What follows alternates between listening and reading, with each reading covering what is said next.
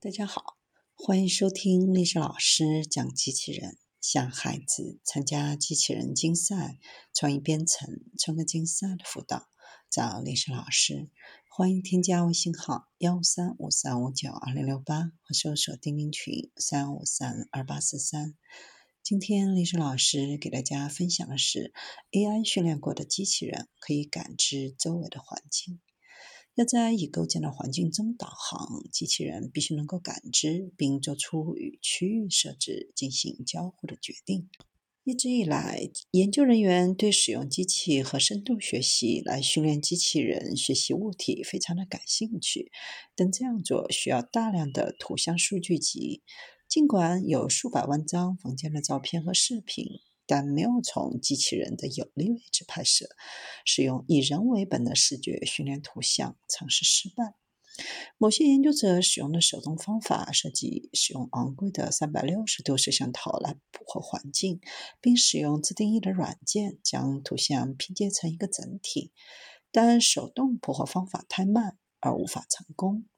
取而代之的是转向一种深层对抗网络的深度学习模式。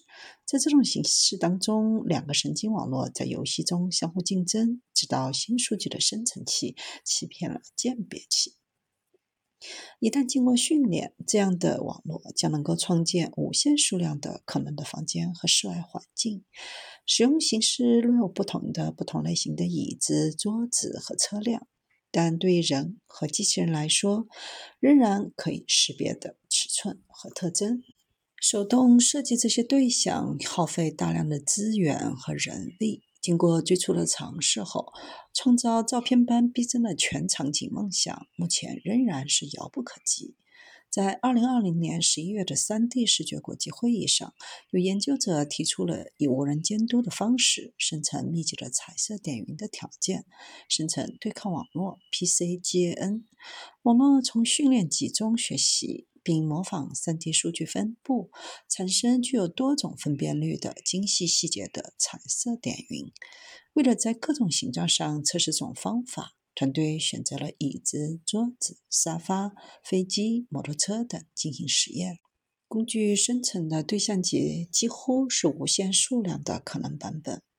模型首先学习低分辨率对象的基本结构，然后逐步建立高级细节对象部分及其颜色之间的关系。从小做起，开始处理对象，并建立一个层次结构，以进行完整的合成场景生成。为每个类别生成五千多个随机样本，并使用多种不同的方法进行评估。研究人员在使用该领域的各个常用指标评估了点云的几何形状和颜色。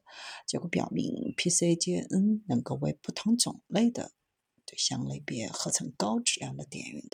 另一个正在研究的问题，通称为 Sim-to-Real，拥有真实的训练数据和综合训练数据。AI 系统或机器人能够从中学习的方式可能会有细微的差异。Sim-to-Real 着眼于如何通过捕捉场景的物理特性、摩擦、碰撞、重力，以及使用射线和光子追踪来量化这些差异，并使仿真更加逼真。如果要增加分辨率以及包含更多的点、更多的细节，那么增加的代价就是计算成本的增加。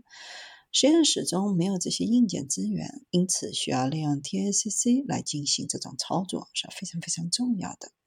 除了计算需求外，还需要大量的存储来进行研究。这些数据集都非常的庞大，尤其是 3D 点云，每秒产生数百兆的数据，而每个点云大约有一百万个点，为此需要大量的存储。